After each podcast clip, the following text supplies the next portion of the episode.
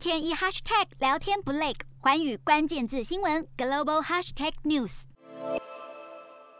锁定目标，攻无不克。要在空中制霸，少不了无人机辅助。而在相关领域，有个中东国家正以惊人速度崭露头角。土耳其的无人机最初是向美国、以色列采购，碍于报价高、境内系统不支援，当局很快就意识受制于人非长久之道，于是启动国机国造。幕后最大功臣军火公司拜卡，二零零七年开始一连研发四款无人机，从起家的迷你版进化到侦察、猎杀兼备的阿肯哲，但论战功彪炳，当属 TB Two。合成纤维制成的机身既轻又硬，TB2 最多可负载一百五十公斤，更是第一款能携带智慧微型炸弹的无人机。二零一四年完成首飞后，随即在利比亚内战小试身手，对决体型更大、航程更远的中国翼龙二型。TB2 虽略居下风，倒也在加入作战阵容的几个月后逼和叛军。同年，埃尔段为了报复叙利亚空袭自家步兵营，一样派 TB2 当打击先锋。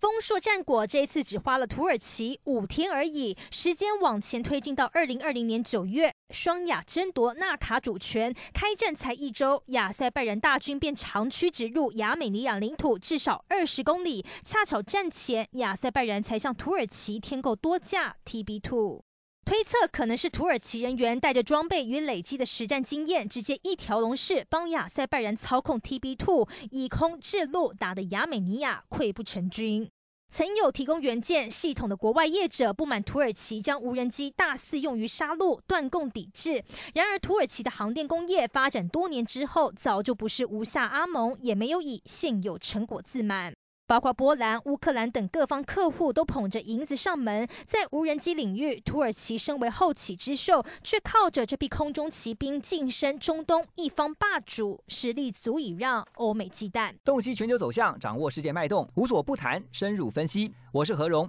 寰宇全世界全新升级二点零版，锁定每周三、周六晚间九点，寰宇新闻 MOD 五零一中加八五凯播二二二以及 YouTube 频道同步首播，晚间十点完整版就在寰宇全世界 YouTube 频道。